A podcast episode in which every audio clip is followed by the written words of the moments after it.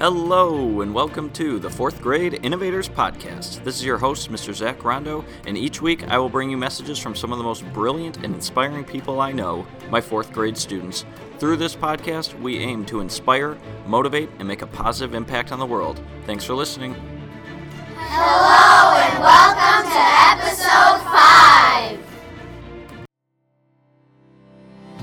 Thank you for coming back and tuning in to another episode of the Fourth Grade Innovators Podcast. We have a great episode all about mindfulness planned for you today, and we're so happy you're here to listen and learn with us. It's been a while since we recorded an episode, and that's because Mother Nature has not been kind to us in Michigan.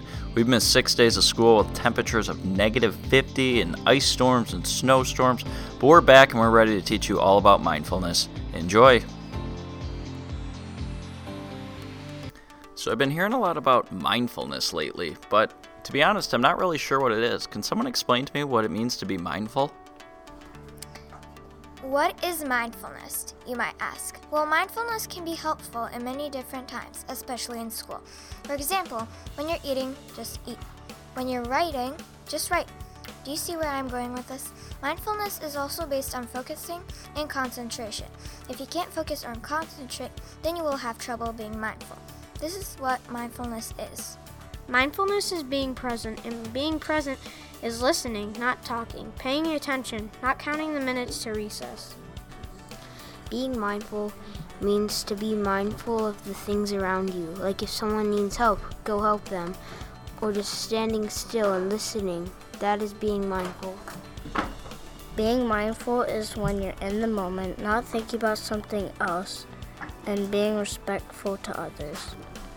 Mindfulness is being present, is to learn from mistakes, to be there when somebody needs you. Okay, so being mindful is just kind of being present in the moment. I get it. But why is being mindful so important? Why are so many people talking about it? Mindfulness helps focus our attention on the present moment. Mindfulness has been proven to decrease stress and anxiety, which makes us happier. It is important to be mindful. For example, let's say someone made you mad. If you be angry, it's not going to make stuff better. Being mindful helps you control your emotions. Mindfulness is important because if you're eating lunch but all you're thinking about is recess, it is not being present in the moment. Did you know that being mindful can improve your health? It's true. Being mindful has been proven to help you learn better in school too. Wow, improve my health? Reduce stress and anxiety? Sign me up for that. How can I be more mindful when I'm at school? If you need ideas on how to be mindful, here are some ideas. One example of how to be mindful in school is when the teacher is talking, give your full attention on listening and not anything else. At school, you can be mindful by helping somebody up when they fall, following the rules, playing fair at recess, and lots more. It can be as simple as encouragement on a test. Hey Jenny, what are you doing? Good. As you can see, I'm practicing for my presentation. Let's go play outside. You can work on it later. Sorry, I can't. I need to practice being mindful. Wait, what does being mindful mean? Well, it means being present in the moment. Sometimes when you try to focus on one thing, your mind just wants to wander and focus on something else. Wow. At least I learned something new today. Thanks, sis. Bye. Those are some great ideas. I can do those. What are some ways I can be mindful when I'm not at school? Anytime you're feeling stress or anxiety, just stop and take deep breaths. Mindful breathing will make you feel better. If something at home upsets you, stop and think, take a deep breath, relax. These are three steps to being mindful at home. An example of being mindful at home is if your siblings are bothering you, take a couple deep breaths and do something else. Mindfulness is important. You get annoyed all the time, in school and outside of school. When you realize you don't have enough food to make one thing you wanted for dinner, take a few deep breaths and invite someone in your family to come and help you look at recipes you can do. Remember, be happy for what you have. Don't beat yourself up because of something you want. To be mindful outside of school, you should focus. If you're eating, just eat. If you're writing, just write. If you're at soccer practice, just practice soccer. Don't worry about the past, don't stress about the future. Just be present in the moment.